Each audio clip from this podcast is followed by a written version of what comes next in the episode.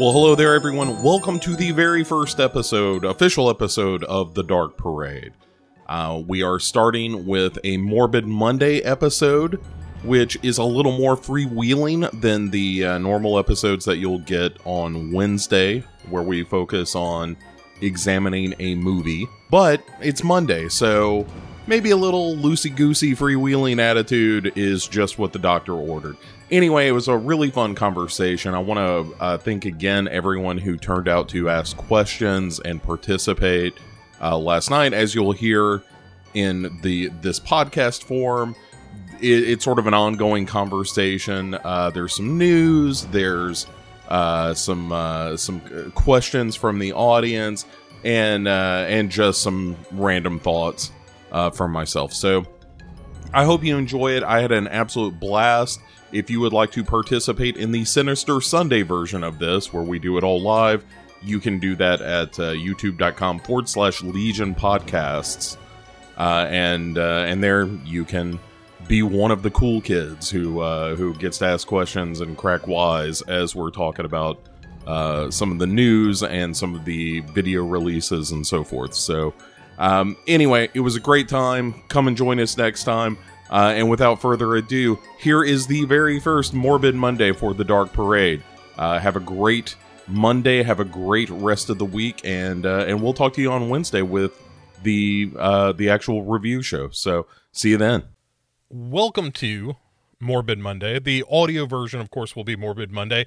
I'm not sure what to call this thing yet, but we'll see. Uh, hey, what's going on? The Ram Man is here. Um, so this is uh, a bit of a, an auspicious occasion as far as I'm concerned, mostly because I'm wearing pants. That's always fun.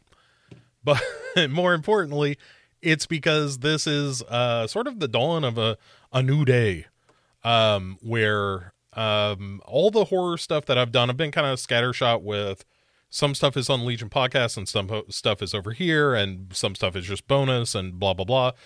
So this is the technically the first real episode that will be in the Dark Parade feed.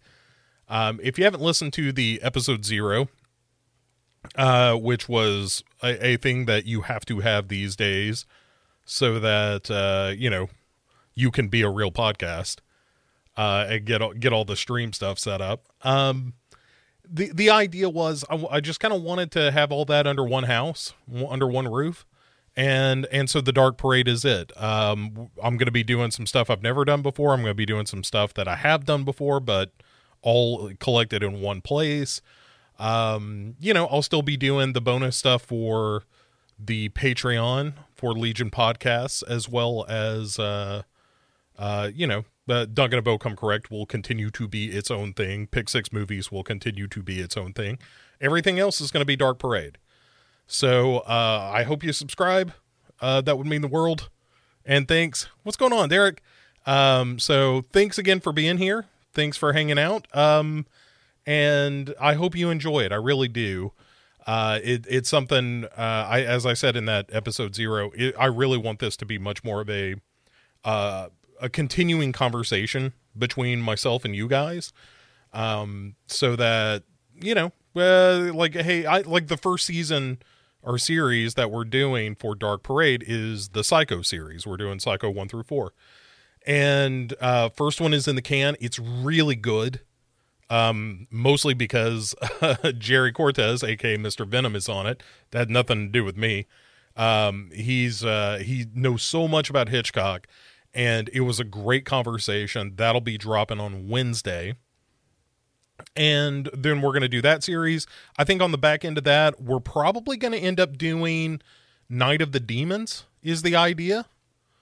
Uh and the that series and then I don't know. So at some point I'll probably put up a a poll in the Facebook group and and see what you guys want to want to hear. And we'll do some one-off stuff and um some bonus stuff. Uh Heart of Horror is going to be a bonus show uh, and the first one of those is recorded with uh, Kate Pollock and myself, and that was really fun. Um, the incest conversation alone is worth the price of admission, but I'm going to leave it there so that you'll come back and listen to it. Uh, let's see. Let's see. Gary's here. Uh, let's see. Alan's here. Dan's here. Hey, what's up, Dan? Dan, come play with us, Danny. Um, Lee's here. Rayman's here. Great, great, great. Um, Psycho one through three would have been a great franchise had they stopped there, but they didn't. I've never seen Psycho four. I got to be honest with you. Uh, so I'm really excited to to watch that one because I've never seen it. I heard it was not very good, and you know, um, but eh, we'll we'll get to all that Psycho stuff. Um, so that's kind of what Dark Parade is. It, it's basically just all the horror stuff that I do, and I just haven't had a show in a long time where, um, I guess Devour was probably the last time where I just had a show that was just straight up horror stuff, and and so that's what this is going to be. It's going to be, you know, there's going to be some other stuff mixed in, um, but uh, yeah, so that's where we are with things. Um, and then on a separate but also personal note. Uh, guys, I got to tell you, I'm having a great Halloween. I, I hope you guys uh, are are having a good Halloween as well. Um, uh, well, I'll get to chat in a second. Keep keep it up. I'll get I'll get to all you knuckleheads in a second.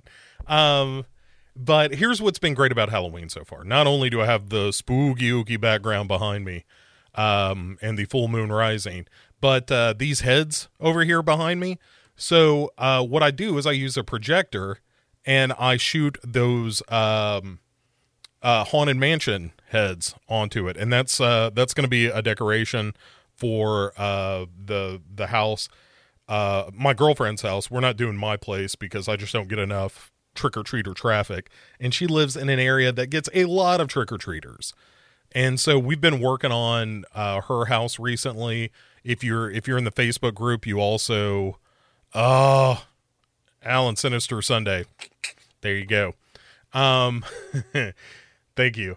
Uh, but if you if you're in the Facebook group, you probably saw some of the wire, the chicken wire ghosts and stuff that we put together, which I'm really excited about. Uh, I did the heads last night, and we've got to assemble all those, and then I should be getting um, some lights to light that up. So, again, if you've ever uh, seen any of the um, the finished product of these, and I'll, I'll show it off once we get it all up and running as well. But uh, it looks cool. It's a cool effect. And if it doesn't work, I've also got a bunch of mosquito mesh that we're going to drape over it so it looks like it's floating off the ground. Uh, so been doing that stuff. We've got a projector up in one of the windows. Um, Oh, I do get the name wrong every goddamn time. It's the Phoenix thing. You're eh, you're just fucking with me with the the Phoenix moniker. Sorry, sorry. Uh, I'm old, and as uh, I was saying earlier, the the wrinkles on my brain are smoothing out like I'm on the Horror Express. Um, a little little Horror Express reference for you early on in the show. Um, yeah, so we've been having a blast decorating uh, getting ready for for some trick or treaters, and also I've been doing the 31 days of Halloween where I'm dropping, uh, you know, a little mini review, little little musings on the movies that I'm watching for that, and that's been really fun. Uh, in fact, The Howling dropped this very day, and The Howling is such a great movie. Oh my god, I really love going back to The Howling and talking about that. So, um, all right, let's check in with chat. Let's see what we got going on. Uh, let's see. Lee's here. Gary saying you shouldn't put polls up in the group unless it's consensual. It's my group. I'll do whatever the fuck I want with it. Um, yeah, I like. Again, this is the first time I've had like a Facebook group that is just my shit. Uh, and in no way am I going to put poop on that page. But but yeah, it, like I can interact as myself and not feel like I'm just you know, sort of promoting Legion, which I'm happy to do and will continue to do, but also um, have, you know, sort of my own identity, my own show besides. Um, also, uh, feel free to check out the Rockin' Ga- Gajira shirt. Um, okay. So what else we got? Uh, Dan saying saying Psycho 2 is insanely good. It is insanely good. It is really good. Um, Psycho 4 is better than the uh than that Bates Motel TV film. That's about it. I don't think I ever saw that either. But, you know, Uh, again, Sinister Sunday, great. My uh, wife legit said she found the Bigfoot costume hot, so thanks for that. Um, it is hot, and I don't mean uh, the more esoteric, sexy way. It is sweaty as balls in that suit. In fact, th- today uh, I did that money loot show. Uh, so here's how all this worked out. Loot, no, win loot, win loot is what I was on. So a buddy of mine that I know through Ian, who directed Lost After Dark, is producing that online show. It's an online game show. You basically just do a Zoom call and do some trivia questions and that kind of thing. And he said, Hey, it would be really funny if you put on that Sasquatch outfit, and I'm not going to tell the host. So when you jump into this Zoom call and do this game show thing, he's not going to have any idea you're in a Sasquatch outfit until the camera comes on and we're going to get get his natural reaction to that. And so that's exactly what happened. And uh but but yeah, I'm not going to spoil it. Uh, but that whole thing is going to release around Halloween, and I'll throw a link up and stuff. It was a lot of fun. We had a good time with the whole. Like I wore the outfit the entire time. Um, we had you know some hair, your the the requisite Harry and the Hendersons jokes and so forth. Uh, it was a lot of fun. And so I'll throw that once that's available. I'll throw that link. But I had a good time and I, I made some money, um, which I'm then going to promptly spend on some art for the podcast. Uh because I threw together some kind of placeholder art and I'm not real. It's fine, but it's not what I want. So I'm actually going to hire somebody to do some good art. Uh, but Dan, you're also welcome because I'll tell you that costume already paid for itself. Just saying you should get yourself one. And uh, I I made this joke already, but my uh, I was telling my girlfriend if she played her cards right, I'd wear that into the bedroom, and she was like, "Absolutely not, you will not." She was like, "I did not date a furry on purpose." So, um, anyway, uh, incest discussion question mark. Uh, so what are we just going to force everyone to watch incest films to make them uncomfortable? First, Shad. Now, okay, who's next? Uh, that is from uh, Robert. Um, it just weirdly it came up organically, and it's a really really funny story because Kate has the absolute best dating stories, and so I'm I'm gonna leave it there. That that episode will probably be out end of the week, end of, of this this coming week, somewhere around there. As soon as I can get it edited up, and I'm just gonna let that lie because it's it's too good. It's too good to spoil. It's not my story. It's her story, and it's very funny. Uh, you will hear me laugh heartily as she tells it on the show. Um, let's see. Ramman's in incest discussion. Yes, yes, yes. Are we talking about Amityville Horror 2? That did not come up. Um, although the fact that Amityville Horror 2 takes that left turn into into incest town is one of the craziest things about that movie. Every time I watch it now, I forget that for about mm, 20 minutes. And then I'm like, oh, right. It's not like he just looks at his sister and maybe cranks it or something, where you're like, oh, that's a little unsettling. Like there is a straight up incest relationship going on. And it's not. The Kate story isn't quite that intense, but it's not far. I again, I I know I'm teasing and I'm doing that on purpose, but I guarantee you, you're gonna like it. You're really gonna enjoy it. Uh, Lee says we haven't gotten trick or treaters in well over 15 years. I think my house might be the haunted house the kids uh, all talk about in my town, where the evil old man lives. So, uh, hand to God, this happened. We when we were doing, uh, we were in Brandy's garage. Brandy's my girlfriend. We were in Brandy's garage the other day, uh, putting together the wire ghost stuff that you can see in the Facebook group. You you can actually see some shots of that. I don't know how well that comes off. It looks cooler in person than I think the picture does. But uh, so we were playing around with that, and we heard some people going by on the bike, and she's already got some decorations out and stuff. Like, look, I have lucked into a great lady, and she already has some Halloween decorations going on well before I got involved and uh, uh, as the kids are going by on their bikes, um, we overheard them say like, "Oh, this is uh, that that's the scary house," and I was like, "Yeah, it is. Yeah, it is." Um, so I know how you're living, Lee, and I love it. Um, Dan says the howling makes me feel icky in a good way. The howling fucking rules. Uh, I talked about it on the the 31 days of Halloween drop. That that whole bit, which I keep thinking those are going to be about 15 minutes long, and then I stop the recording. I realize I've been talking about a movie for like 20, 25 minutes. Um, but, and the howling I did that with because everything about it I love. I love how tongue in cheek it is. I love the effects. Um, I love Dee Wallace in it. I like the relationship more these days. That's something that I really sort of uh circled back to you and was like, oh, the relationship between Dee Wallace and her husband in the movie is actually really good and and kind of one of the reasons the movie uh works as well as it does.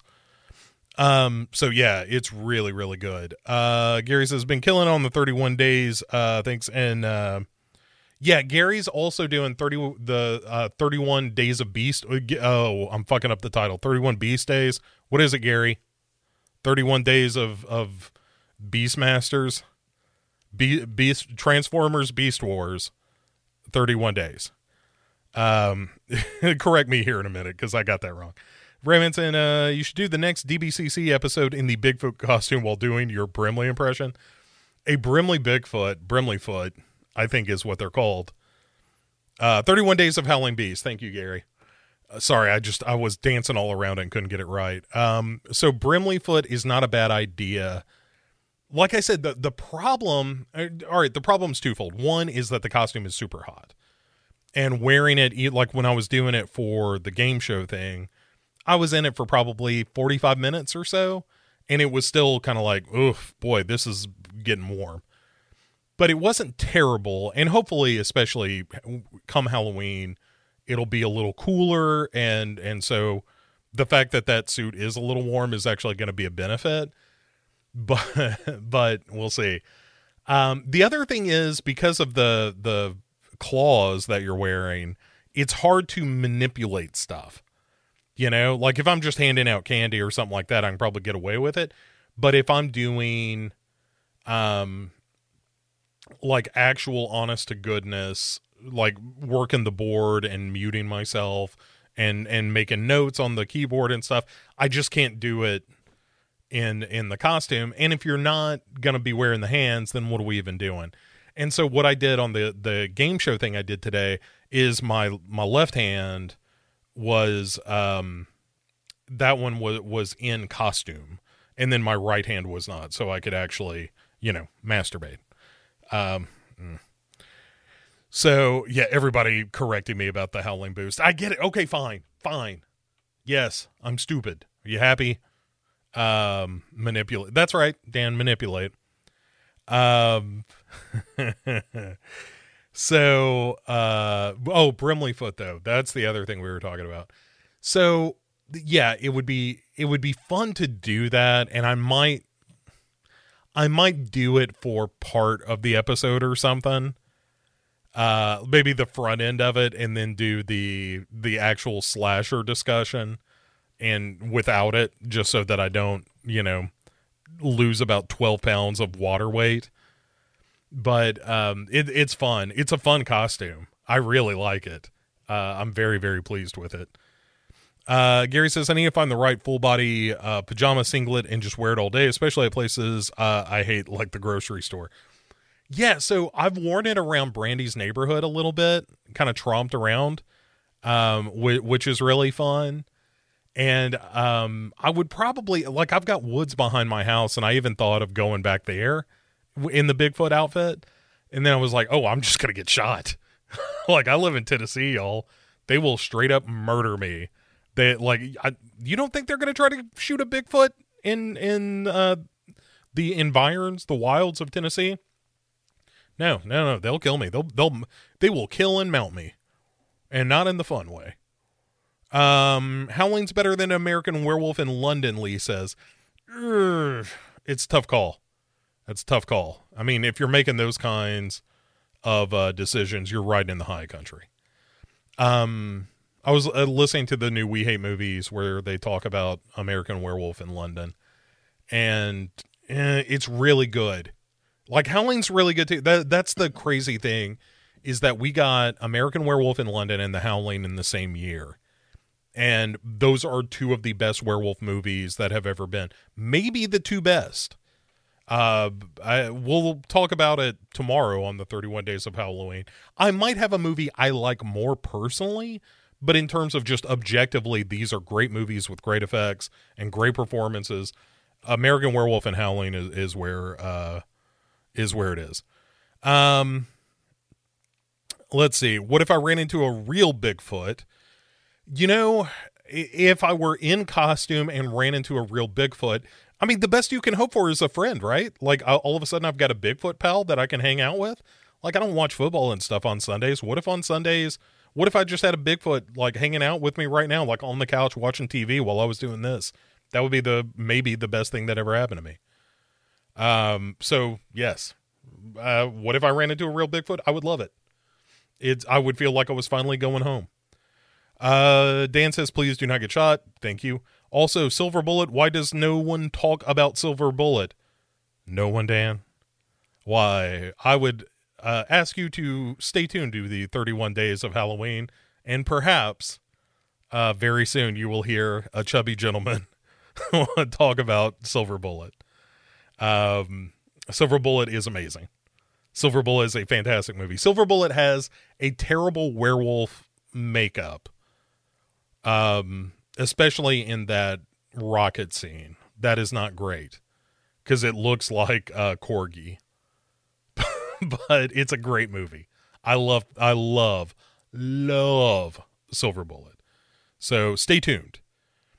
Um, yeah, Alan saying uh, that's an almond joy mound situation. Yeah, you're right. Like uh, mounds is delicious because it's chocolate and coconut. Almond joy also delicious, and you got a little almond in there. That's fantastic too. Is one better than the other? Uh, I don't know. They're both delicious, and I'd both and just gobble them up. So, uh, yeah, Dan also talking about Busey. I, you know, Busey in in Silver Bullet. That is probably, um,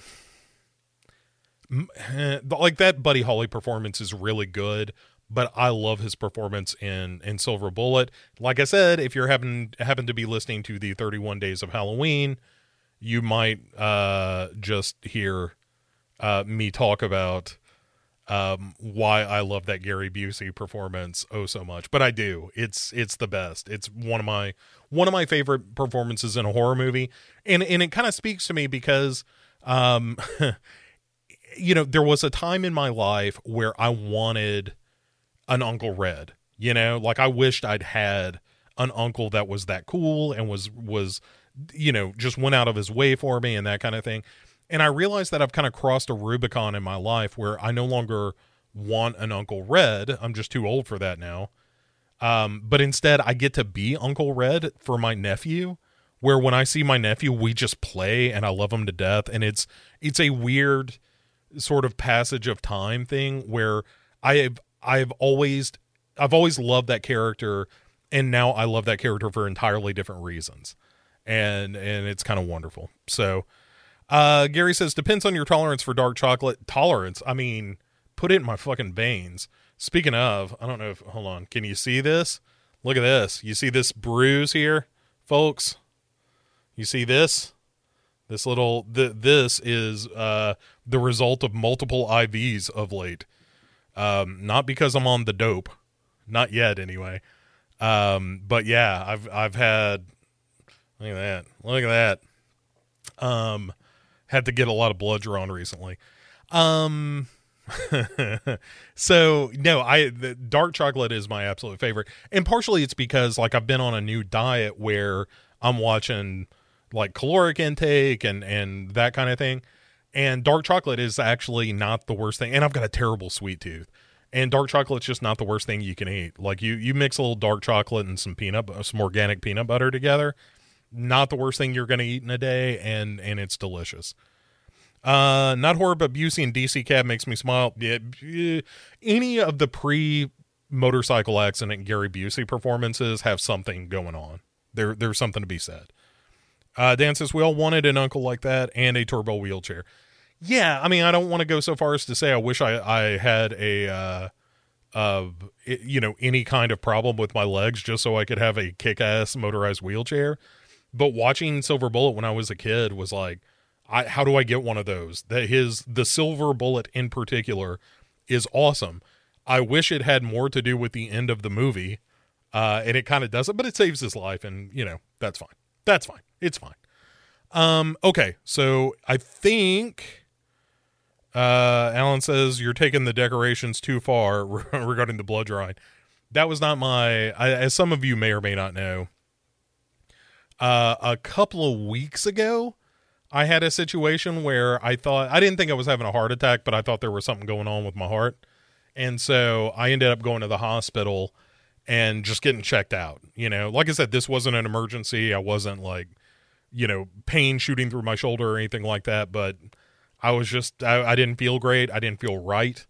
Um, I was getting lightheaded a lot. And uh, as it happens, after multiple tests and doing stress tests and stuff like that, uh, the the end result was probably like, oh, you should take more vitamin D, and also uh, it was probably a little acid reflux, and don't be a baby. But yeah, I uh, so yeah, I got kind of a scare for for a while there. I was like, oh, I, I might have to go to the hospital and be there for a while. Like I might have to, you know how it is. Anytime there there's something wrong with you that you're just not sure what it is, you you have all kinds of like, oh, I got the you know cancer of the face or something, and uh, so it was really it, it spooked me. But uh, anyway, turns out uh, totally fine. Uh, you know, I, uh, people uh, when I when I went for my stress test, my blood pressure had been high and was actually way back down to normal range. So, um, again, you know, knock on wood, we're cool. Uh, Ricky's here, right on. Um, welcome. All right, all right. So, enough of that business. Uh, let's get to some other business and uh, and talk about some news stories. That's something we haven't done in a long time, so let's talk about it. Um, let's start with something I don't know nothing about, and maybe you guys can fill me in. And that, of course, Bad Ben. Uh, I don't know what the hell a Bad Ben is. I know that it is a um, a found footage kind of deal, but here's the reason that it comes up is that there is a ninth film coming out uh, called uh, Bad Ben uh, Benign is the name of it. Uh, I don't know nothing about it. It is um, Nigel Bach, I guess is the guy's name. So anyway, here's why I bring this up. First of all, I can't believe there's nine of these fucking things. Um, the other reason is, should I watch it? I'm asking because I love found footage movies and I've never seen any of these. I saw that uh that I'm turning into my grandmother. I saw that Blackwell Ghost. I, I saw one on Amazon Prime called the Blackwell Ghost that is very definitely um it seemed like of that stripe of just like hey we're making a, a super low budget uh hey we found a ghost in this house and we're gonna check it out kind of thing um yeah, Gary saying ask Duncan the like I know Duncan uh in particular uh was not crazy about it. So um yeah. Okay, some are fun. Fair enough. Fair enough. I will I'll check it out. Uh like I said, that's the only reason I included this news story in the Sinister Sunday. Huh? Huh? Um is because I was like, ah, I, I kind of want to get a poll like an informal sort of straw poll to determine whether or not I ought to watch this. So, uh, sounds like yes. Um, I love the idea of a guy uh, had a house and some cameras and decided to make a found footage horror movie. See, that's what I like too. And as long as it's entertaining, I'm totally down for it. That's the, my, that's my concern is that it's just going to be a bunch of boring sitting around stuff. And I didn't really care for that Blackwell Ghost thing too much because of that reason. You know i've been watching a fair amount of found footage and and don't don't kid yourself. There are going to be some bonus episodes of dark parade uh, that include found footage stuff. Very specifically found footage stuff because uh, i need to talk about it. I, I got to get that stuff out of my system the trick is going to be getting like jamie to do it with me because i know she likes it too so Um, they're not the best, but they've got some charm to them. Great, great, great. Uh, I'll check it out. I haven't watched any of them. I'll I'll I'll make that happen. Okay, okay. So that's why I included the Bad Ben thing. But let's get to some real shit. Um, let's talk about Scream. Scream is happening. And uh, I don't mean the Michael Jackson song. That's kind of a banger, uh, despite all the troubles. Um, there is a trailer dropping a week from Monday. If you're listening to this on Morbid Monday, a week from today, there will be a, a first trailer for the new Scream film. It is not going to be a reboot. It is uh it's going to be a continuation. The idea is that I think some murders are going down uh in this small town yet again. And um Neve Campbell shows back up, Courteney Cox is in it, David Arquette's in it, the usual Scream gang. Um yeah, the, the uh, Gary pointing out the video for uh Michael Jackson and Janet Jackson doing Scream. Um, fantastic video. Also, again, I'm not talking about the troubles, just talking about how good the song and video for Scream are. Um, so I did not care much for Scream Four. Uh, but I do enjoy Scream to a lesser extent. Scream Two wasn't crazy about three or four. I thought four was real bottom of the barrel, but also I just I I thought that it was both a little ham-fisted with all the social media stuff and also not real great with it. Like it it, it handled it in an old man kind of way. It was like if I wrote a script about social media shit cuz I am not great with social media. You need somebody young to do that take on it. And maybe that's the case. Maybe that's what they're doing now. Um, so I hope so. Like I, I want there to be another good Scream movie because the original Scream is iconic, and and there ought to be a good one for a new generation. Um, Robert saying, imagine if you were able to secure one of the rooms in the Scream house for that Airbnb thing. Um, yeah, that'd be cool. You know, you can go. Side note to the Waverly Hills Asylum, take tours of that thing, which isn't that far from me, and I think we're going to do that before long. Just saying. Um, Lee says, had no time for the Scream series after the first one, such diminishing returns in each sequel. I agree. Um, I think two is okay. Uh, I don't think it's great. I think Scream is great. I think Scream Two is okay, and then after that, I'm not. I'm not real crazy about them. Uh, Gary says David Arquette should concentrate on his wrestling. Uh, the kid's got chops. I see that's another thing I don't know nothing about. I don't know anything about wrestling. We'll get to it. I, there's a wrestling thing we will talk about in a moment that I don't I don't have any idea about. So I'm gonna have to depend on you guys for that. Actually, I didn't. Uh, we'll talk about it in a minute. Um, and then uh, Alan says I had no idea MJ was involved with the IRA. Uh, yeah, the troubles, uh, naturally.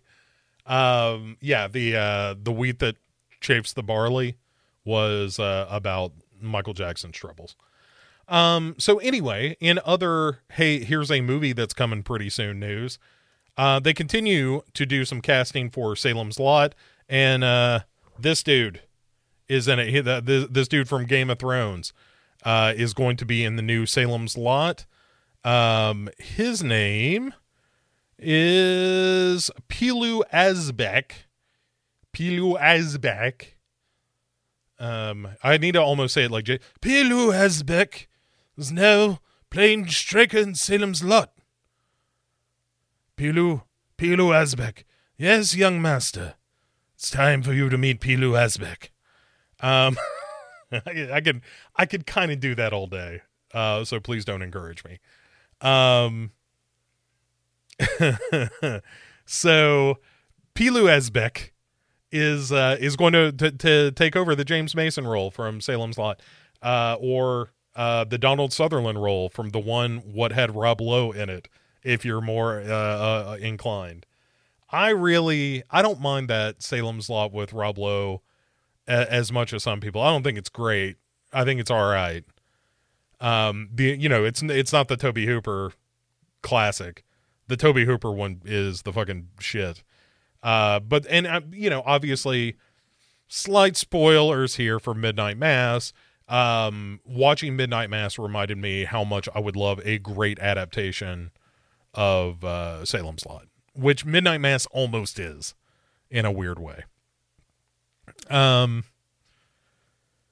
Ricky says uh, he stopped at Scream 2. Uh, the bad Scooby Doo ending did me in. Yeah, yeah, yeah. The ending of Scream 2 is not great, but it, some of the classroom stuff, and it's kind of fun to see uh, Timothy Olyphant in an early role there. I think he's pretty fun in it. Um, Dan- Daniel says channeling Sir Ian McKellen. That is James Mason, sir.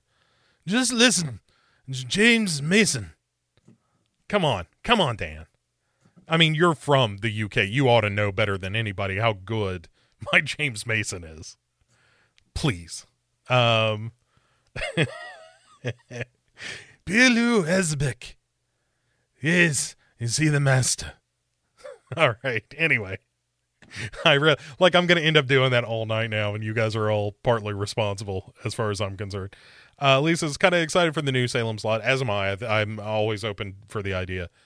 Uh, second season at Castle Rock was there, and Chapelwaite, which is based on Jerusalem's Lot prequel story, is really good. I see. What it, what is that on? What is it's on? Uh, somebody tell me. Epix is that what Chapelwaite is on? And I just can't get another streaming service in my life right now. Um, but I would like to see it. I'm I'm probably uh I'm probably gonna have to like get it off of Amazon or something like buy the series there. I need to look into that because I've heard good things about it. And I love the Jerusalem's Lot story. Little little side note, little personal note. When I was a kid, I had uh, some of those night shift audio cassettes, like the the books on tape. This was well before like the the super popularity of audiobooks like you have today. Um, and I had it was selected stories from the night shift collection not not everything but one of the things on there was Jeru- jerusalem's lot. And i listened to that a ton. Read the story a bunch of times. I think it's incredibly creepy. One of my favorite stephen king short stories quite frankly. And the fact that it's kind of you know a backdoor prequel to salem's lot that's that's just icing on the cake frosting on the muffin as we say on duncan and bo come correct. So um yeah i really want to see Chapelwaite. i just don't want to get an epic subscription to do it or if i do i want to wait till like the first season is done and then i'll just go like all in that way. Eh, we'll see. But i i do want to see it. Um gary says unpopular opinion. I like return to salem's lot better as a film. Eh, you know larry cohen's interesting and and michael moriarty is always fun. Eh, it's not they're two different animals as far as i'm concerned. Although i don't you know it's not that's not a wrong opinion because uh, it's an opinion and no opinion is right or wrong. Uh, but yeah, yeah. Um, Alan saying a good buddy of mine is in it as Puddle Girl. Uh, Lee saying Chapelwaite is some awesome gothic horror stuff. Yeah, that's what I keep hearing. I, I kind of want to watch it. Uh, with Lovecraft undertones, right? Well, so did uh, the Jerusalem's Lot story is kind of the rats in the walls to some extent. Um, it's sort of a retelling of that, but then you whip a little, you know, uh, a little bit of vampire, but also when you go to the village, there's the the whole book of the worm thing, and that's very Necronomicon esque. It's Jerusalem's Lot as a short story, fucking rad. Um, so I'm yeah, I'll have to I'll I'll check out. Uh, might even do it tonight. I got to wrap up one more 31 days viewing for tonight, but I might, yeah, it might happen. Might watch a couple episodes of that. Um, Dan says the uh, FX in the sequel uh, cracked me up. Yeah, yeah, yeah. Well, of course, of course, very silly. Uh, Lisa Sam Fuller with a Luger hunting vampires is pretty sweet. Uh, eh, again, not wrong, not wrong. Um, okay, enough of this Salem's Lot business or Jerusalem's lot business. Uh, let's keep moving. Uh, you know what? Let's save that till the end. Let's go to uh, you guys. There is yet another edition of Evil Dead 2 and Evil Dead coming out on uh, 4K. Uh, it is called the Groovy Collection. And it is uh, Evil Dead, Evil Dead 2, both in 4K, not Ar- Army of Darkness, because that's a, a different a different production company and whatnot. I'm sure couldn't get the rights to that. Uh, or just it was complicated.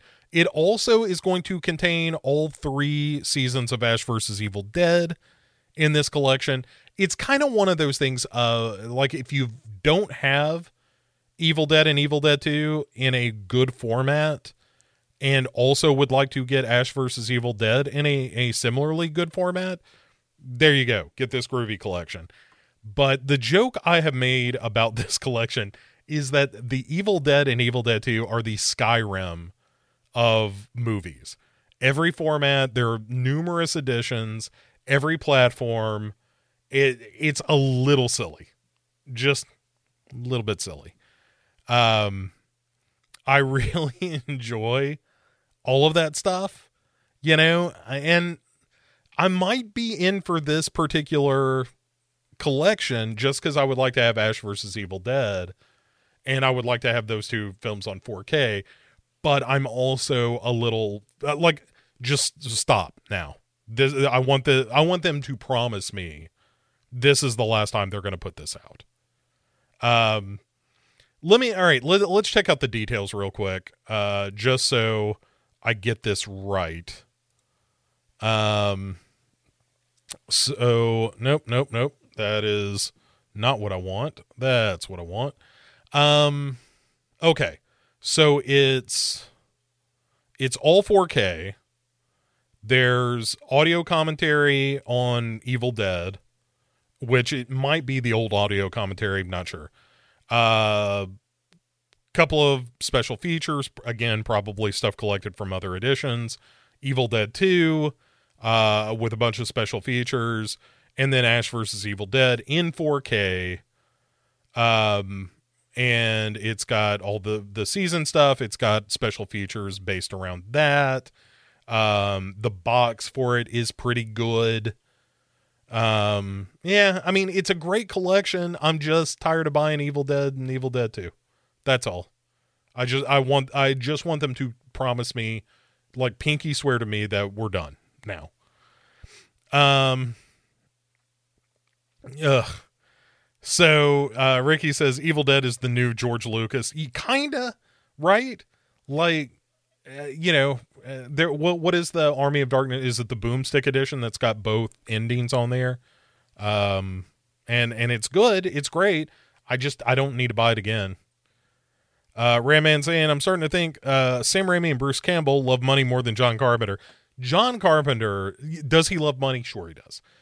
Um, John Carpenter just has a healthy attitude about remakes and reboots and all that shit, which is, uh, and I, you know, other people have quoted this, but it's still a great quote. Is every time that they say what they want to do a remake of one of my movies, I hold out my hand and a check falls into it, and that's fine.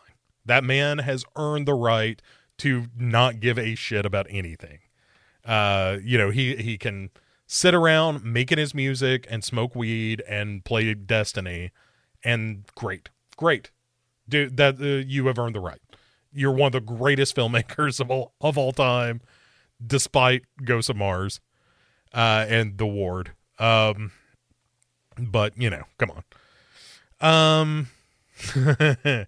uh, a new Evil Dead home media release must be Tuesday. Yep, yep, you're you're not wrong. Uh, Dan saying throw some Ewoks in. I, I'll tell you, you want me to buy a new edition of Evil Dead 2. You tell me that some Deadite possessed, Kandarian possessed Ewoks are running around. I'll, uh, that's a, that's how you get me to watch that uh, Star Wars Visions on Disney Plus. You tell me that there's some, you know, Ewoks that are like, you know, chub chub. Let's read some Necronomicon and they they get all wide eyed and you know. I swallow your soul. I swallow your soul. Uh, that would be great. Um, Lee says, "Get Evil Dead on your wristwatch." Yeah, right, right. Like uh, the Doom shit. Um, yeah, sure. Uh, I still remember the early 2000s peak when it felt like everyone was releasing a new version. Yeah, yeah, yeah. Like uh, maybe it's been enough time. Maybe it's just that I'm old now. And well, I know I'm old now, but maybe it's just that I've seen so many of these come and go that I'm just like, Ugh, okay, you're doing it again. Fine. Just just stop. Uh, Gary says I need a super special edition of The Quick and the Dead before Mr. Hackman passes away. Um, man, I really respect the fact that Gene, like Gene Hackman, is one of those actors that I dearly love. I'd love to see him do another project, but I also kind of dig the fact that he's just like, you know, I'm done. I'm tired. You know, like he did a Daniel Day Lewis. Like I'm just gonna go enjoy the rest of my life. And you know, for a guy that gave us what four decades worth of great performances like again you've earned it you know hang up your spurs i selfishly i would love to see gene hackman do another like clint eastwood movie or something but yeah it's fine you know um gary says my favorite Raimi, one of the best casts ever uh referring to quick and the dead you're right you're right it's it's a great i you know I'll tell you, uh, one that goes overlooked, but is a great Sam Raimi film and also a terrific ensemble cast. Um, a Simple Plan. A lot of people don't consider that in the oeuvre of Sam Raimi.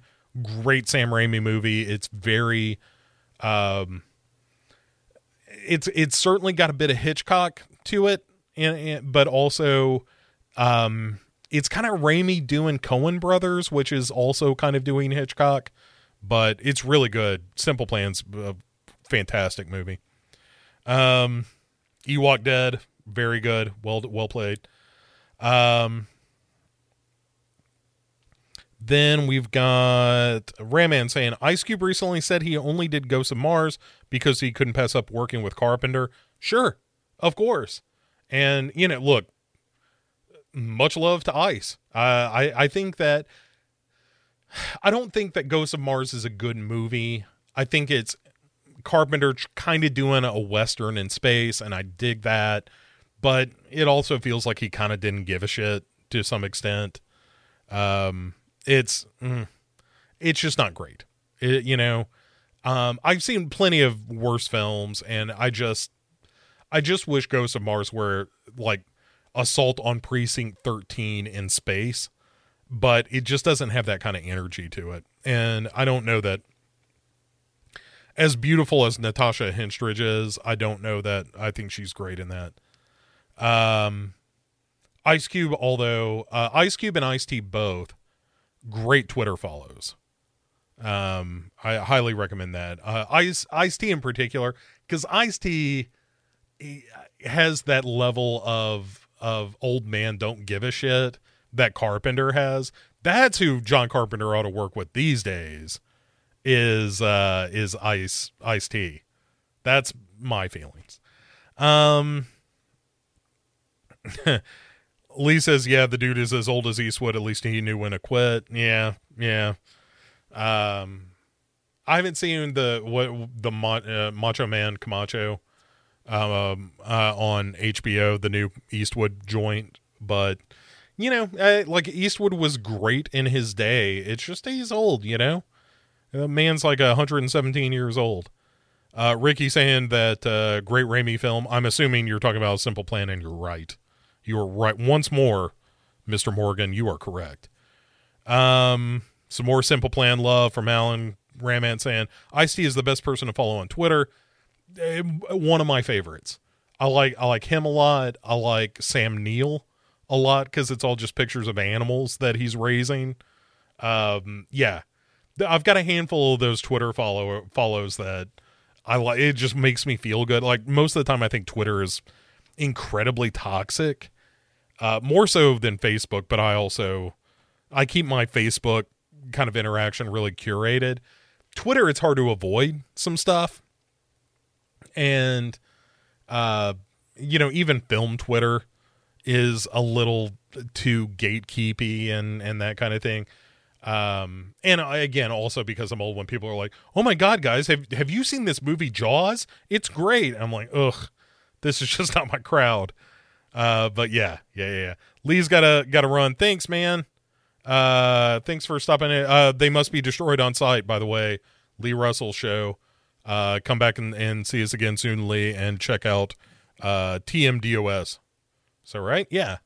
I see it pop up all the time, uh, abbreviated, and I, I think I've committed it to memory.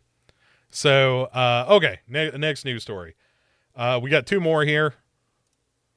Let's do this one.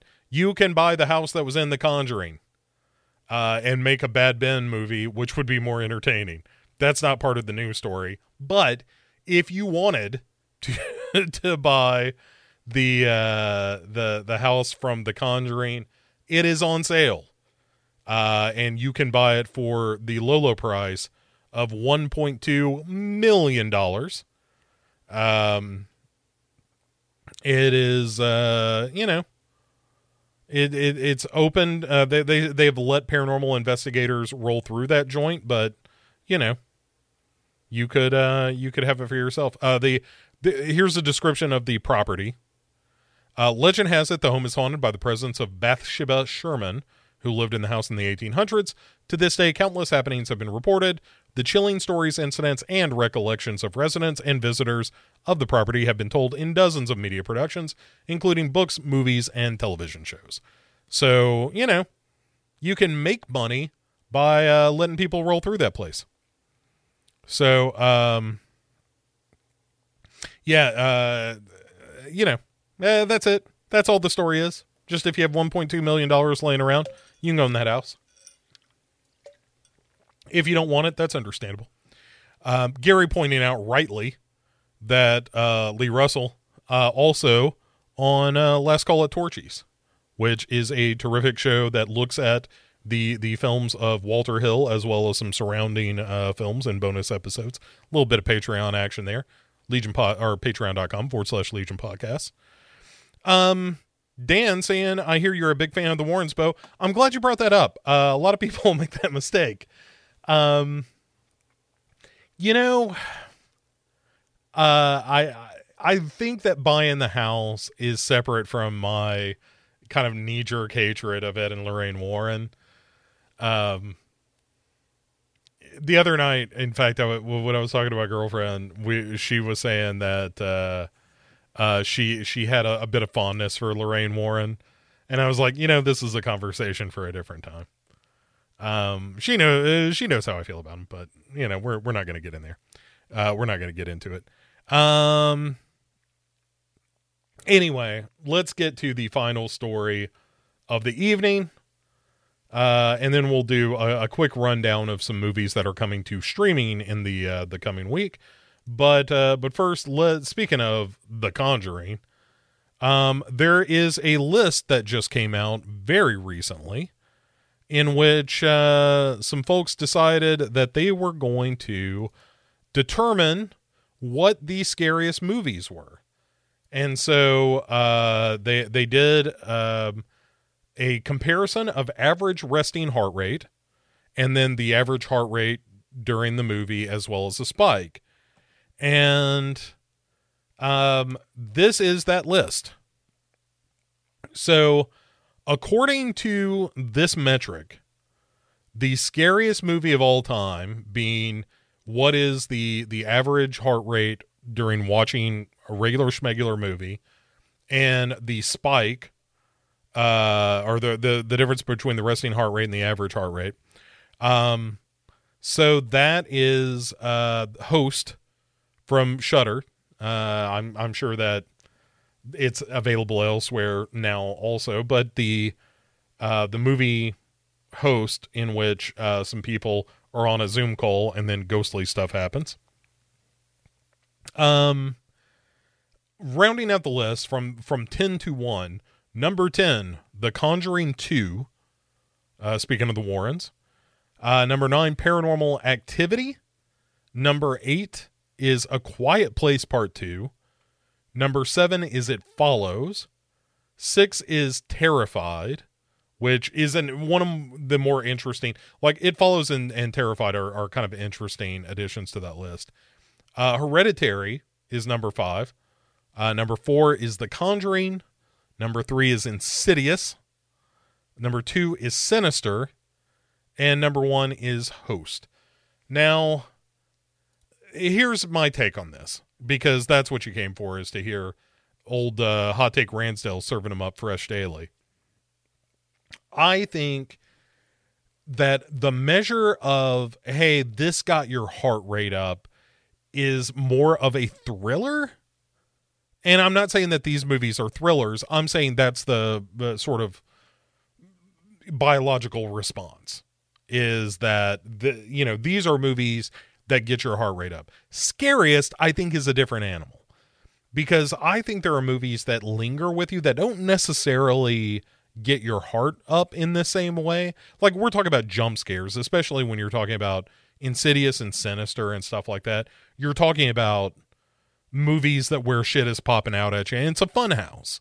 And there's nothing wrong with going into a fun house, but that's what you're doing. Um, whereas you know, Hereditary is a, a slightly different animal. Um, I think that's more accurate in terms of this is a movie that makes you feel bad all the way through it.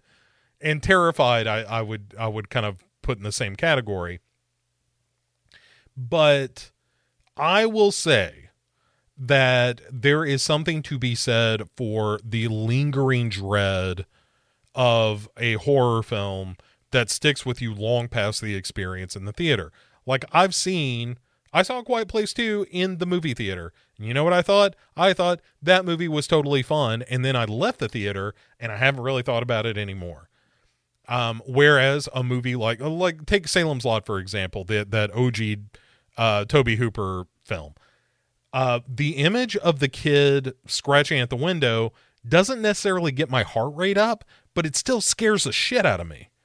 So it's you know it's it's splitting hairs a little bit, and and uh, perhaps it's being a little semantic, but I just don't know that saying this is the scariest movie. I uh, you know the most thrilling movie. Eh, sure, the scariest. Mm, I don't know about that.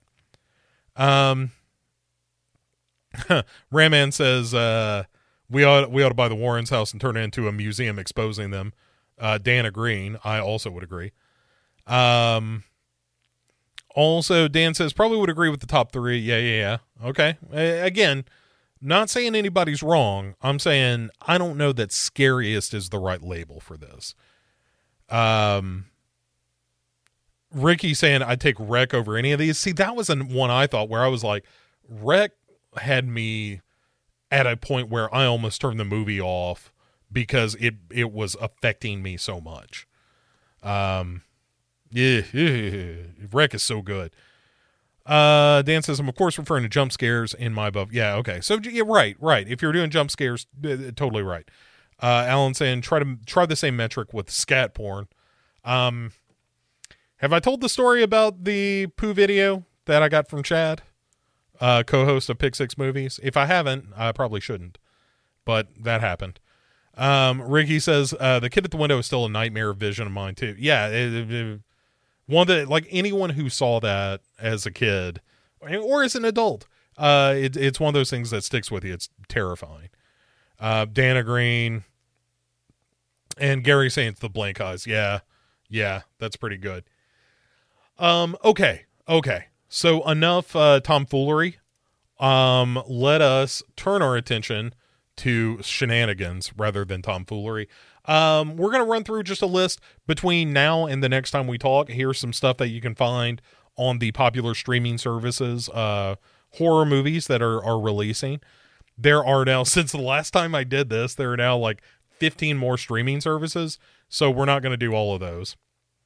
Uh, Dan saying tell the poo video story. All right, let's take a, a, a brief pause before we get into the streaming movies. So what happened was, um, I was probably 18, 19, somewhere in that neighborhood. Chad shows up with a, a, a tape, and I can't remember where he got it. It had to have been some some of our less than trustworthy friends. But anyway, he's like, "Hey, I've got this German Scheiße film."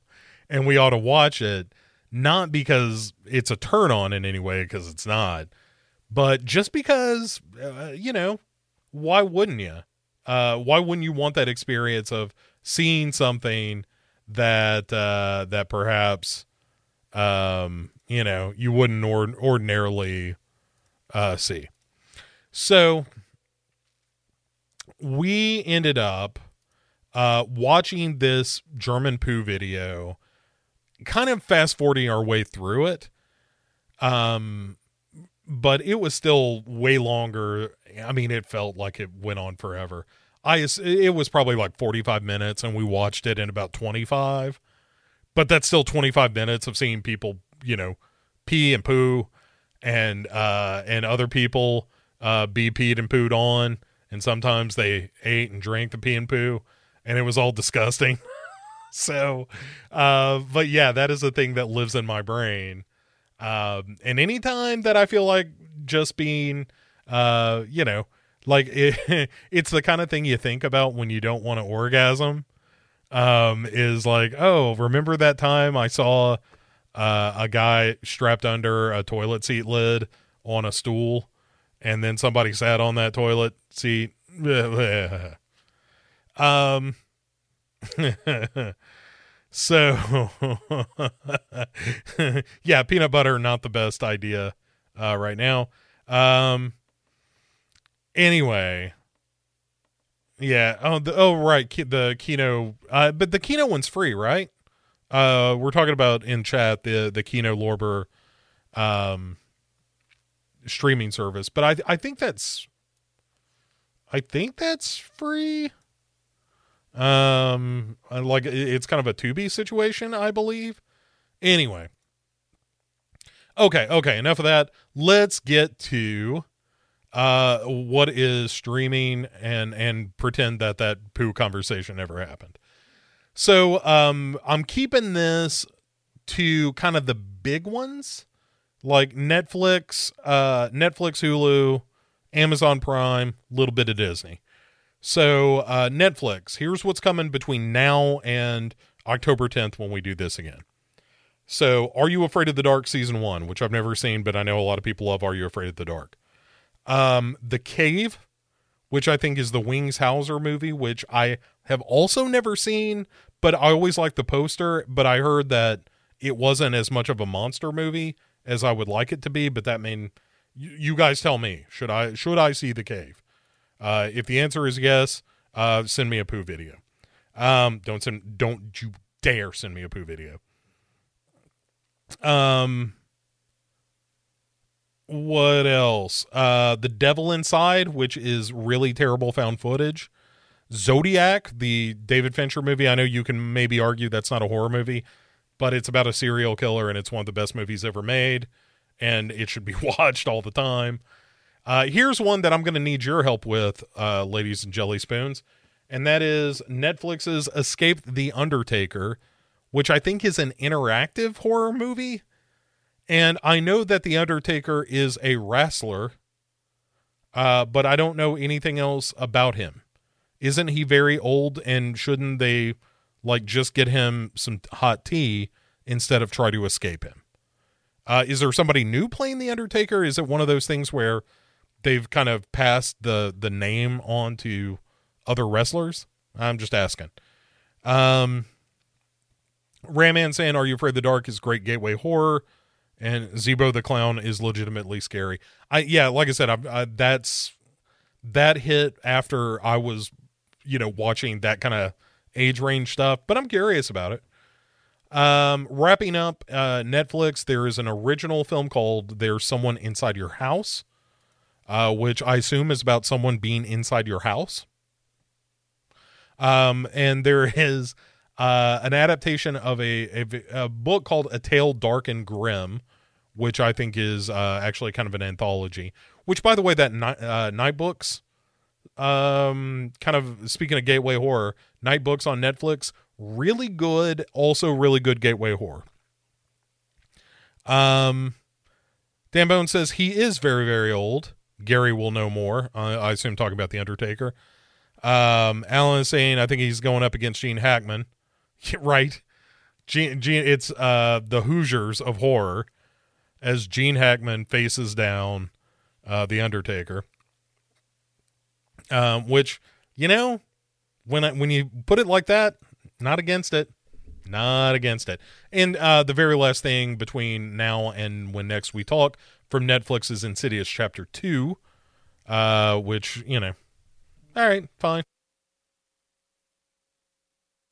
Ah, okay. Um, let me check chat real quick.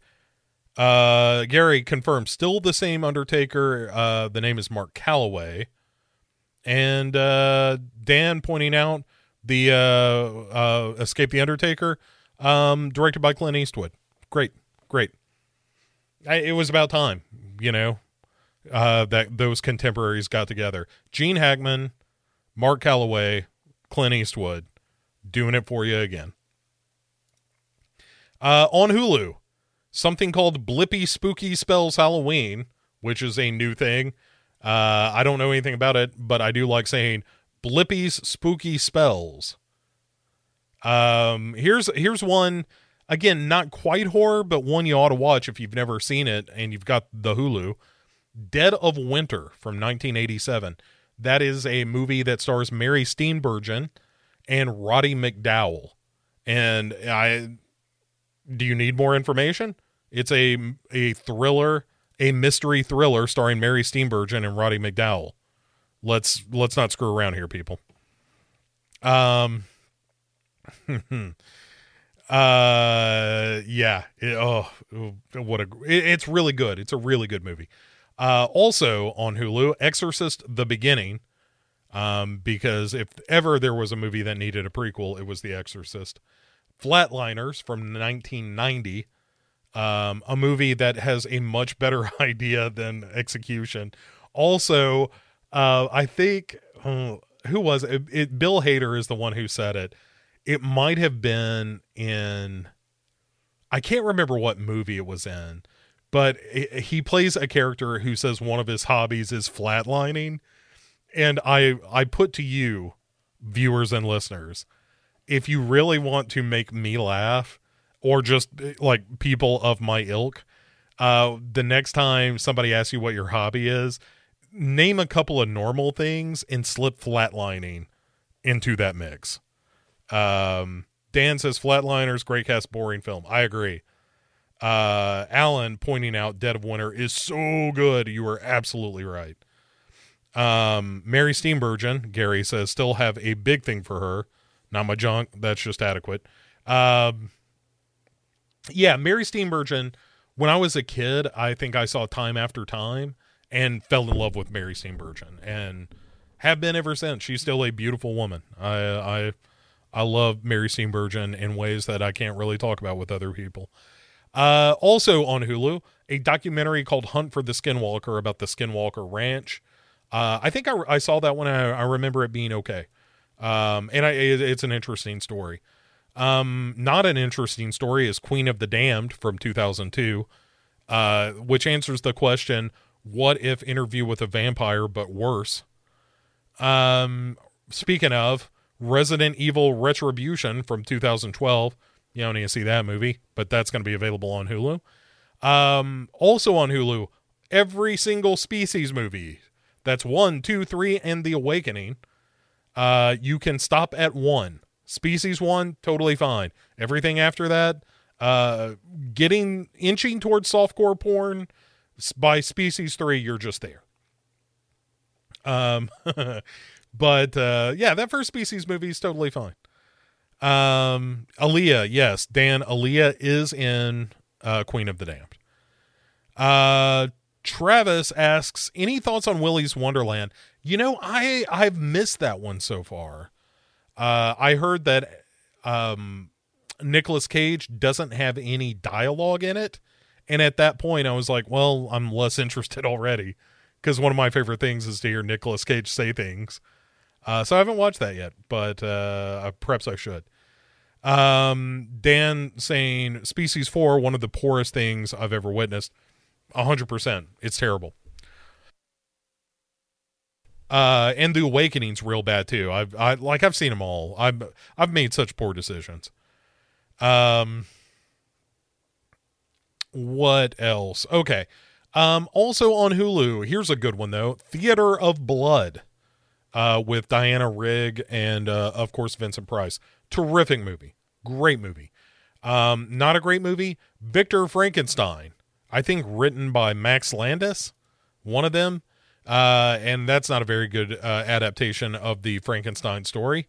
Um, also, not great. The Village uh, from M Night Shyamalan from 2004. The Village was the first movie where I felt personally offended, and that and, and was angry at myself for not having left. Uh, but also, how could I have known that the ending was going to be that stupid? So that was rough. Um, let's see. Dan Bone says uh, the three Wild Things sequels were worse than the Species sequels. Mm, you know what? That is, I, I haven't watched any of the Wild Things sequels. I've only seen the original, which I have a lot of time for. I think Wild Things is really fun trash.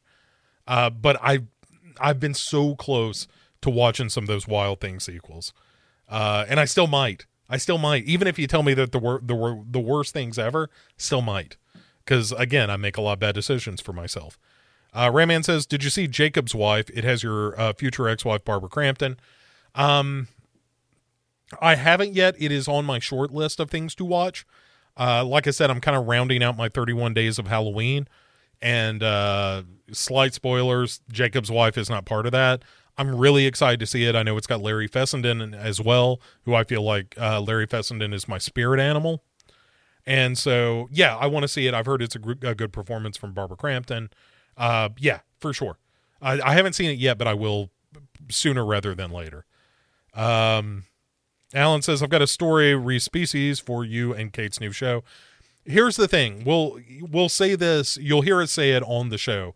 If you have a story that is romantic in nature and and especially if it's a romantic misadventure because a lot of the conversations we have are about that you do not have to get blown up for it if you would like to message me with or Kate either one like if you prefer to tell Kate this story or if you want to tell me the story and say like do not put my name on this but I would like I would like to tell this story or share this story please do and we will absolutely uh, uh, keep the integrity of your privacy intact.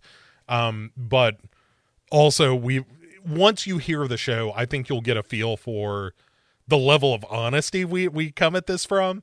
Where we we told some some stories in the first episode that are kind of embarrassing, but but also, you know, it's it that's kind of what the show is. It, like relationships and and love is messy and in fact the the you know the subtitle the tagline on heart of horror is uh, a podcast about love and other nightmares and that's kind of what it is because all relationships end one of two ways you either get married or you break up and when you break up shit gets messy so anyway i think you're going to enjoy that show but yeah if you do want to share something but you don't want your name attached to it or or you just want the names changed to protect the innocent or whatever it is, just shoot me a message via Facebook or Twitter or whatever. And all you got to do is on the PS of that say, like, just please don't use my name, but here's the story.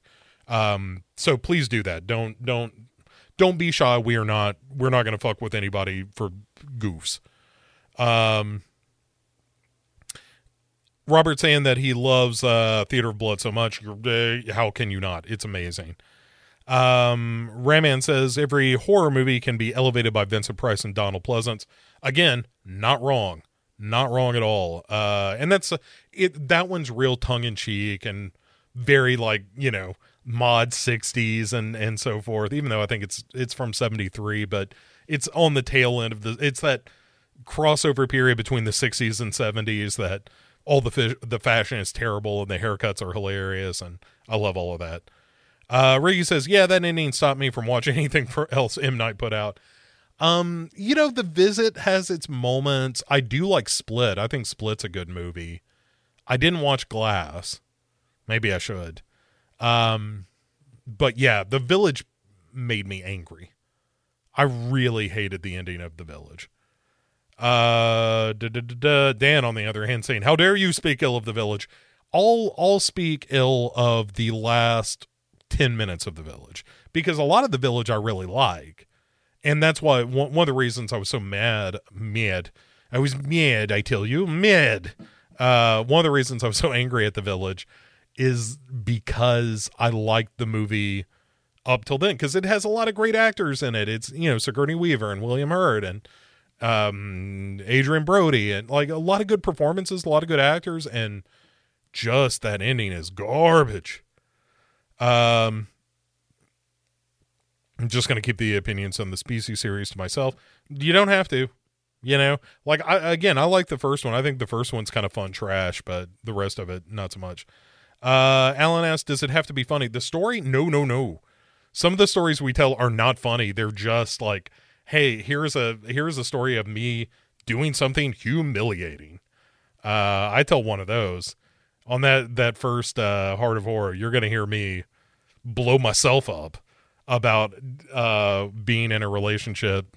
You know, 20 years ago now, so I don't give a shit. But yeah, I I behaved badly. Uh, let's see. Ricky says, "I will send you a story, and you will know it's me- mine because it's signed. Hey, would you blow me? Hey, would you blow me? Gotcha." Uh, Dan says, "The last ten minutes of the village. Yeah, I guess I'll let you have that. I look. You know, M, that's the thing. M Night Shyamalan, not a bad filmmaker in any way. Just the like, it didn't have to be a twist ending.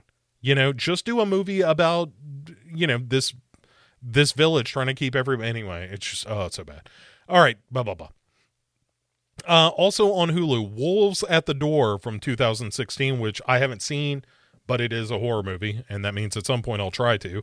Uh, wrong turn 2 from 2007 is on hulu which is a pretty fun sequel. It's not um it's not as big a production. It's not as uh I was going to say classy. No, that's not the right word. It's not as polished as Wrong Turn, but it's fun. Wrong Turn 2 is totally fun movie. Um, on Amazon between now and next we speak, uh, a movie called Bingo Hell, w- Bingo Hell, which is uh, uh, Amazon original, as is one called Black as Night. Of the two, I've heard that Bingo Hell is not very good.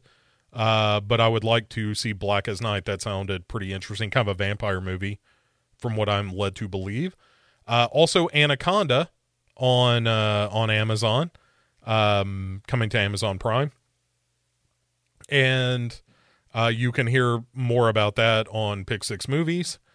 Uh, Exorcist: The Beginning, all and Resident Evil Retribution, um, also coming uh, to Amazon Prime along with Netflix. Uh, the Last Exorcism uh, from 2010, which is a great movie. Also, kind of until about the last 10 minutes. Uh, I'm not crazy about that, but I think a lot of The Last Exorcism is quite good. And uh, The Thing, 2011's The Thing, which is a movie I revisited not very long ago at all. And um, I, I still can't get into it. I think it's got a really good cast. I just can't. I can't with that movie. Uh, it just it it does it gets everything almost right, and there's enough almost right to make it feel kind of wrong.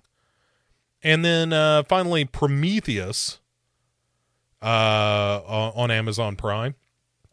And uh, Prometheus uh, is a movie I should go back and revisit because I, I was kind of put off by it the first time I saw it. Um, let's see. Dan saying I'll just uh, remember that Sir Ben Kingsley is in the first species. That is weird. Uh, you say it's weird, and it is weird. Wrong. Yeah. Uh, look, Dan, I know wrong turning classy is not. That's not right. Those those words aren't right. Um, but it, it's what hit. It's it's because I was watching The Changeling earlier today, and I was laughing to myself about like this is a classy horror movie. You want a ghost story that's a little classy? It's a Changeling. Um, I just like using that voice and saying the word classy.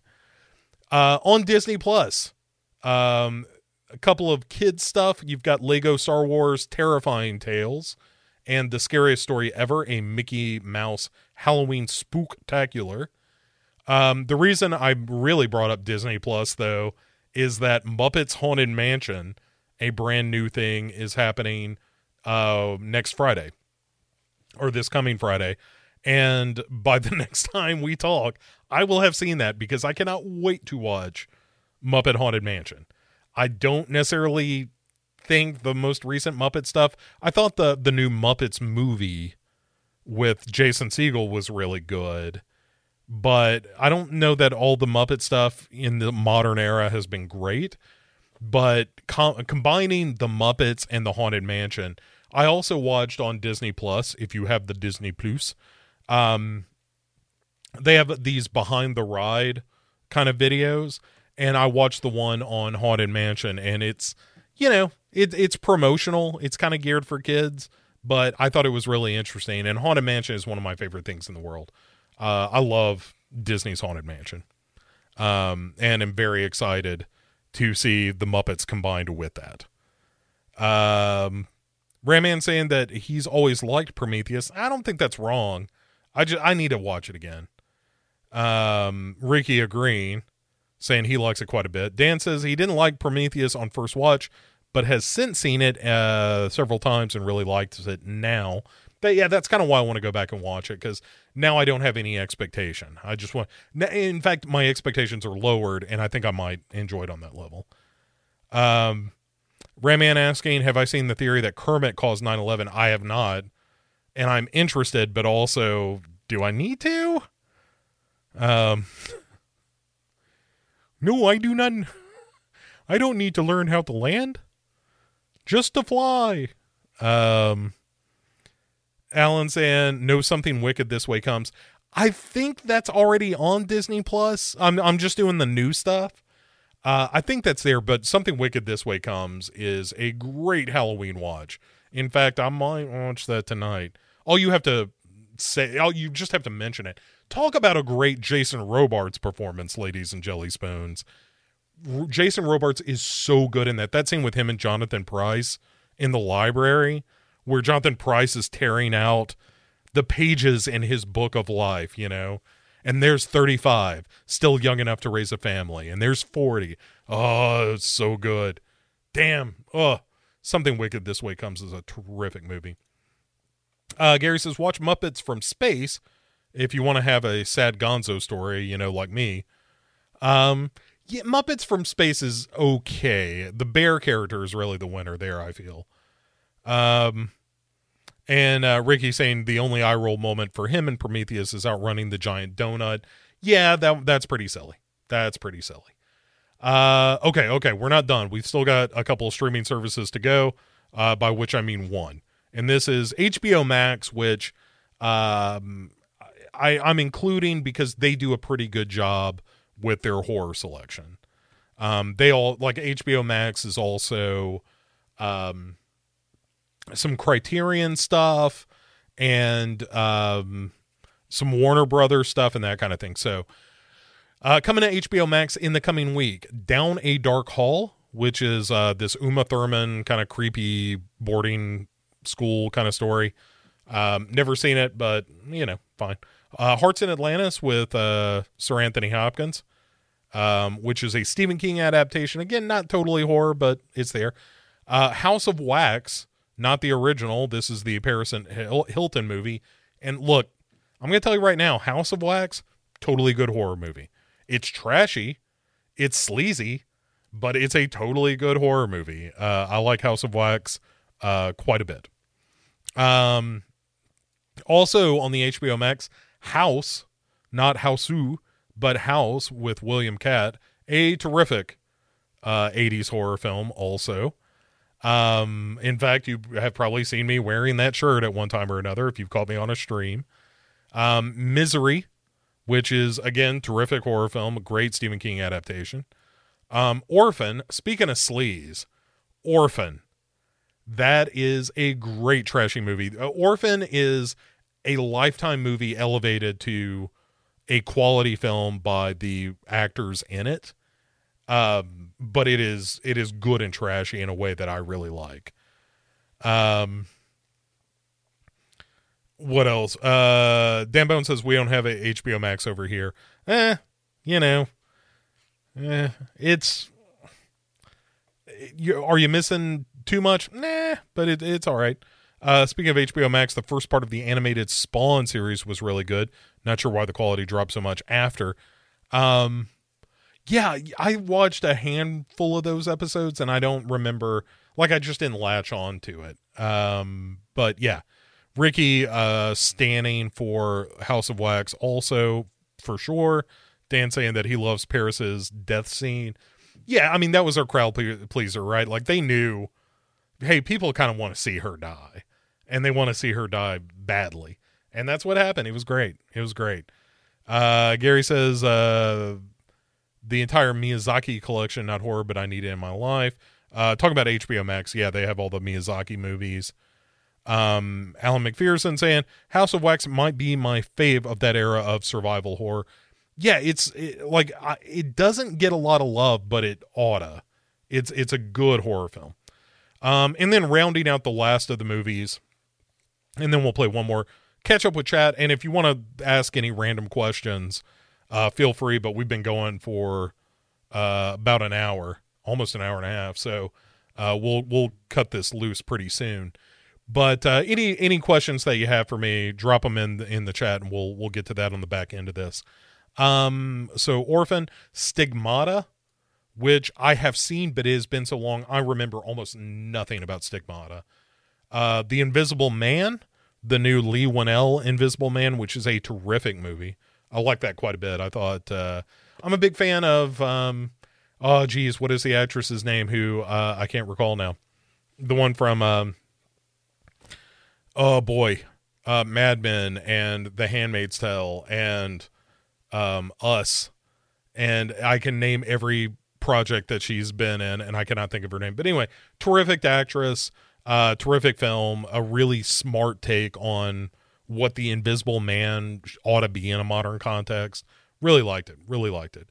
Um, the Rite with also Sir Anthony Hopkins on HBO, which is as boring as uh, a movie you could watch. Um, and unsurprising. That's another movie that's like, oh, who could the villain of this movie be in which there are two characters and it's clearly not the one guy? Um, Corpse Bride is on uh, HBO Max this week. Um, so, you know, that's something. It's no Nightmare Before Christmas, but it's all right. Uh, Underwater with Kristen Stewart. Let me tell you, if you haven't seen Underwater with Kristen Stewart, totally watch that movie. Underwater is great. It's a good underwater monster movie, and it it goes places. Like that is a movie that will will go it, like it it it aims for the bleachers. I really liked it. Um speaking of a movie that I think is kind of unfairly maligned at times, uh and not quite a horror film, but the zombie com- comedy Warm Bodies with Nicholas Hoult, which is kind of a retelling of Romeo and Juliet. Uh, Warm Bodies, uh, completely charming movie, really nice. Uh, not great, but it's it's a totally fine diversion. And uh, and finally on HBO Max, um, It Chapter Two is uh, finally coming to HBO Max. I think the original Chapter One of It uh, has been there for some time. So um, that is everything coming to the streaming service. Not everything. Look, I'm not going to do Tubi because Tubi has like 37 movies dropping every day but um, you know, there's some good stuff there. Um, so let me catch up with uh, chat here. Uh, let's see. I finally saw House of Wax a few years back and didn't understand why it got the level of hate it did. It was a little slice of all right. Yeah, totally. House of Wax, totally good. Um, and Travis says, any chance of uh, the Shotcast coming back? Um, not likely. Um, not because we're we don't. I like my problem is I just don't have a whole lot of time to game, much less do another show that I've got to edit. If it were just hey, let's play some video games and somebody else handled the production side of that, probably. Um, but yeah, I just I just don't have the time for it. Unfortunately, you just got to kind of pick your battles and like am i going to do a movie podcast or a video game podcast there there is every chance in the world that i will do some video game stuff on dark parade and we'll try to pull dolan into that um that is not immediately on the horizon but it is not out of the realm of possibility and i would i would very much like to do that elisabeth moss andrew says thank you um Dan says, "Are you looking forward to Ghostbusters Afterlife?" And uh, same question about Halloween Kills. Uh, I've got the same answer. Not really. Um, Ghostbusters Afterlife feels like a family friendly movie, and I, that's not what I want from Ghostbusters. Ghostbusters is, you know, this is using a cliche. Ghostbusters is lightning in a bottle. Um, it is three comedic actors at the height of their comedic powers with a comedic director at the height of his. And it's terrific. It's very funny. It doesn't it doesn't skimp on being kind of creepy and ghoulish at times, uh, thanks to Dan Aykroyd's script. Um, this seems more like, hey, these kids are on a wacky adventure with ghosts, and Paul Rudd is along for the ride. And I'm not like I I don't want to sound like I'm hating on Ghostbusters Afterlife. I watched the trailer for it, which is something I don't normally do, but I watched the trailer and I was like, I don't, I just don't think it's for me.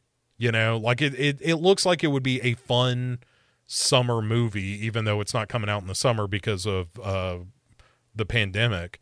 But it seems like a fun special effects summer movie. And at some point, I'll see it, it when once it hits the streaming services.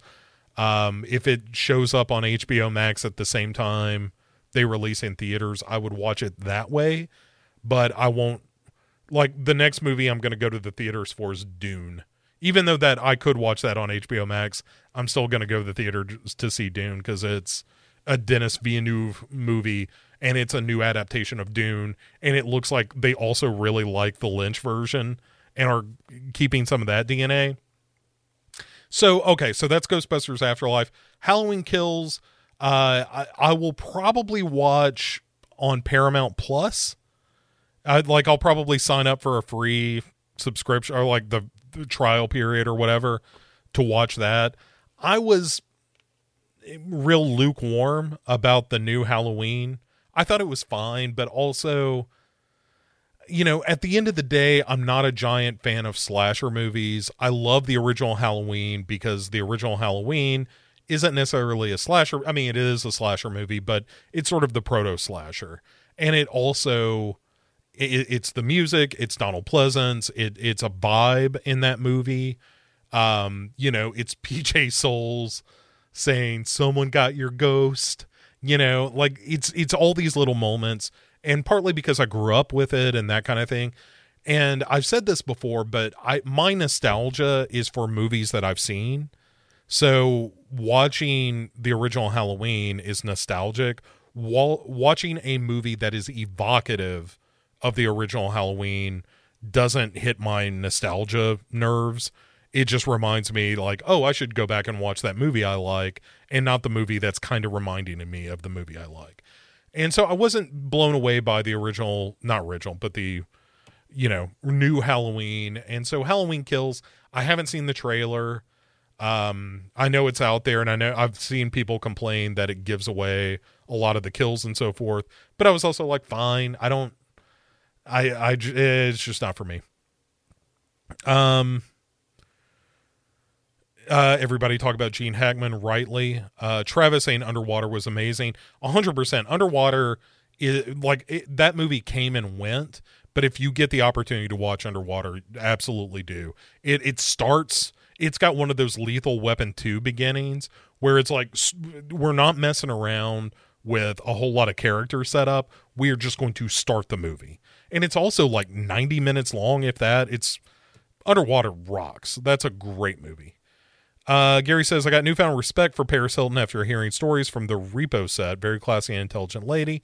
Um, i don't think repo's a great movie. There are things i like about repo the genetic opera but i don't necessarily i was going to say i don't have a problem with paris hilton. I have a problem with any child born into that kind of wealth um, I don't, I, I don't, I don't know if it's because I'm jealous or I just don't think that a person ought to. I, I don't like a built-in aristocracy, but I don't think Paris Hilton is a knee-jerk bad person just because she was famous for being famous.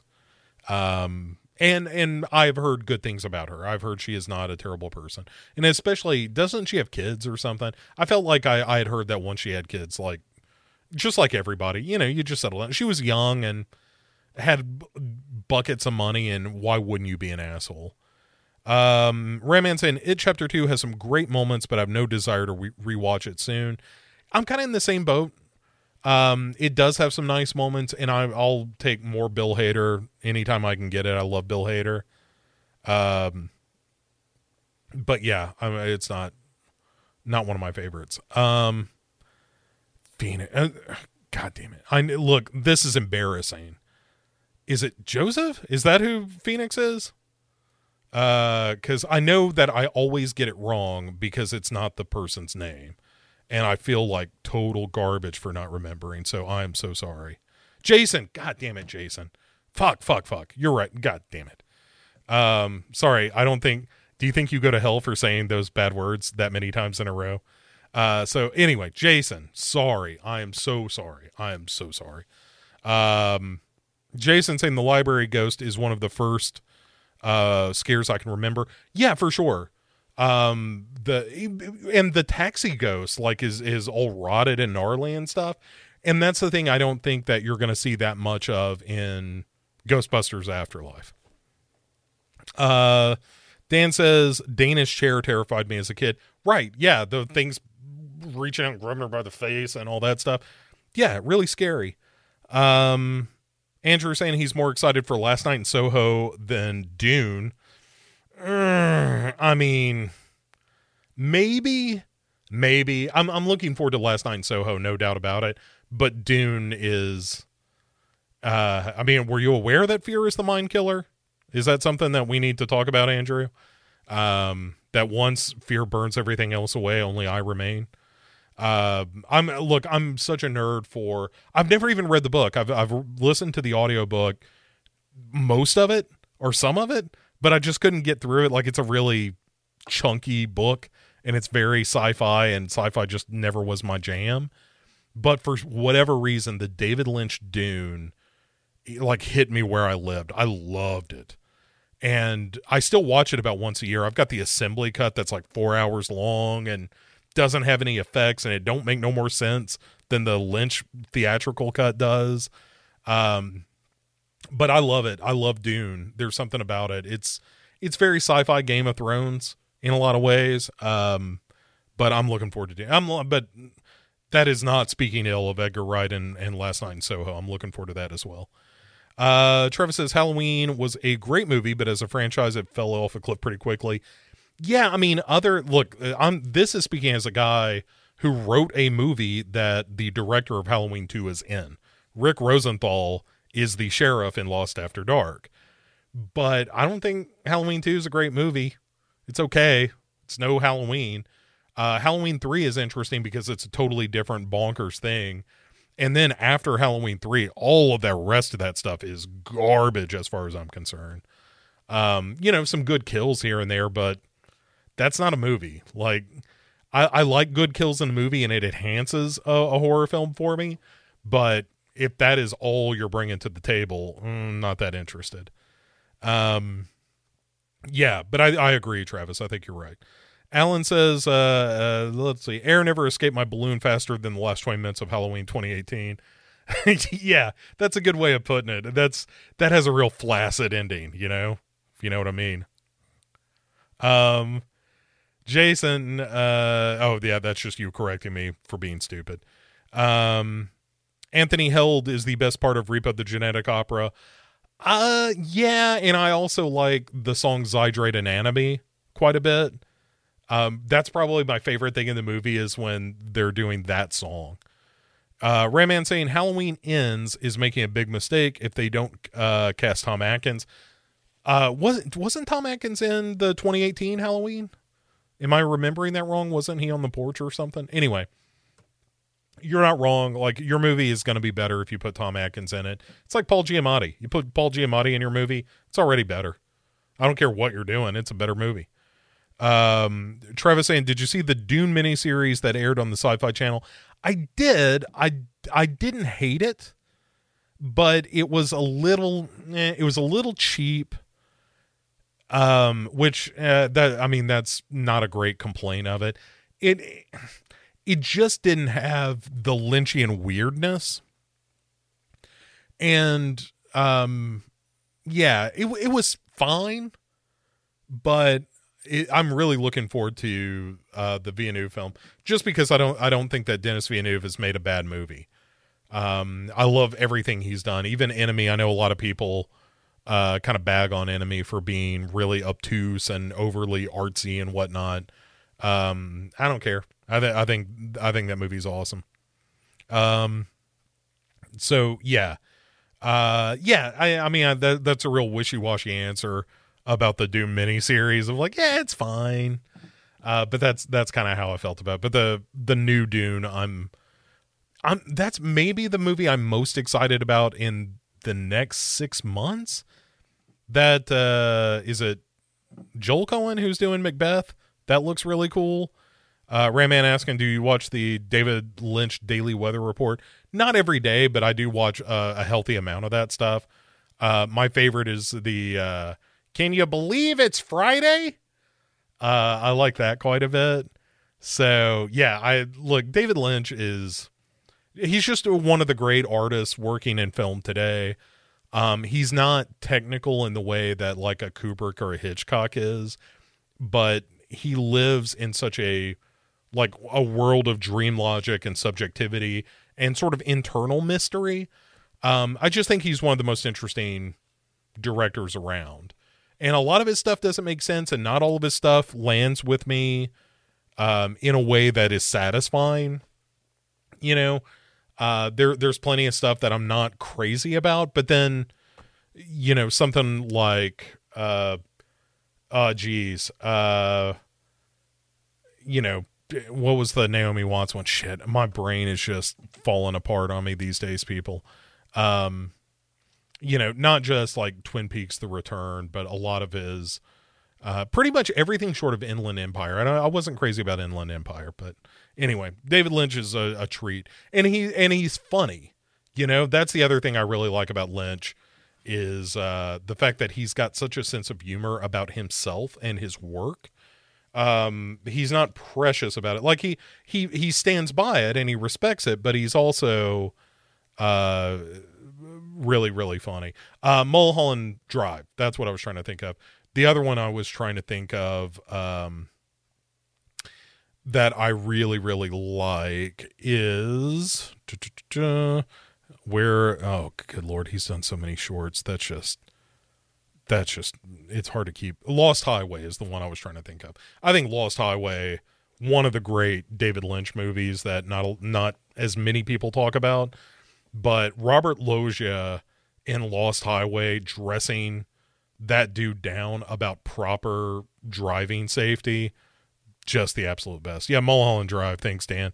Um, and uh, da, da, da, uh, Alan saying Enemy is my favorite De- Denis Villeneuve movie. Uh, and I'm a dummy.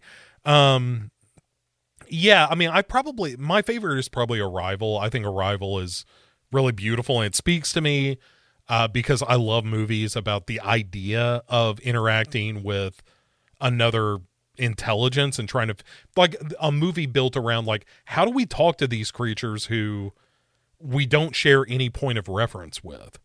You know, it's sort of the Darmok episode of Star Trek: The Next Generation writ large, and I, I really really liked it.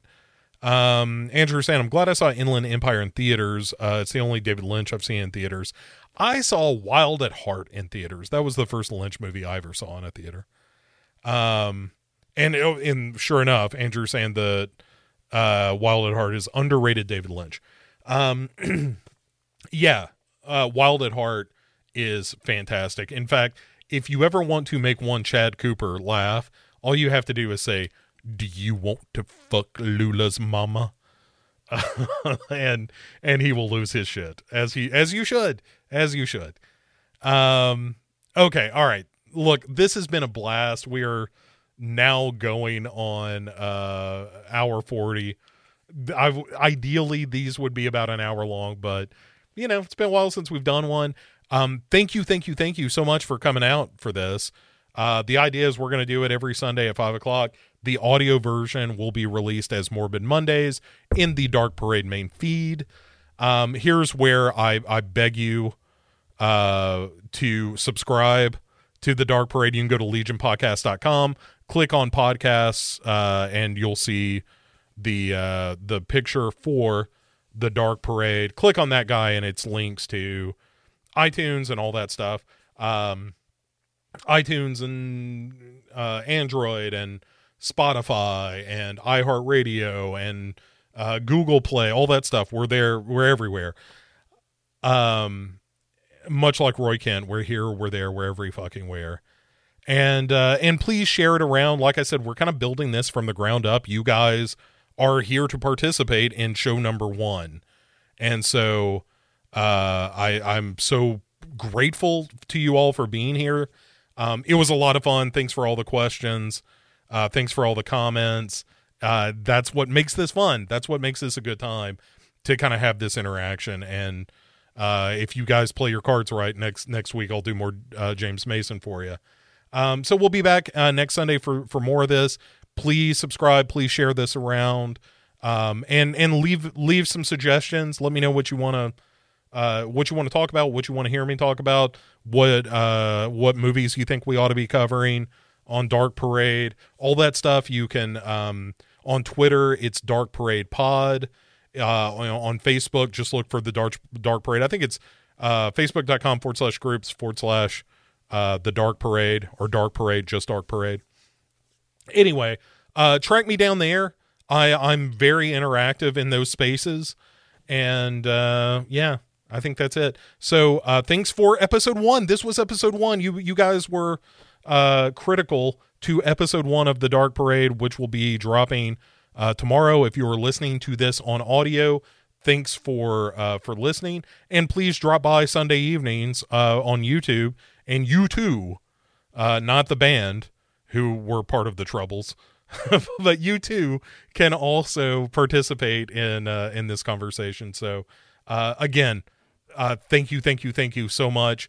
And uh, new stuff coming Wednesday. Uh, probably Friday is going to be Heart of Horror number one, and uh, and then we'll be back a week from today to talk live, and we can talk about all that stuff. We we can talk about what you thought about all the stuff we did. So, um, thanks everyone. Thanks for everyone in chat, and uh, we'll talk to you soon. See ya.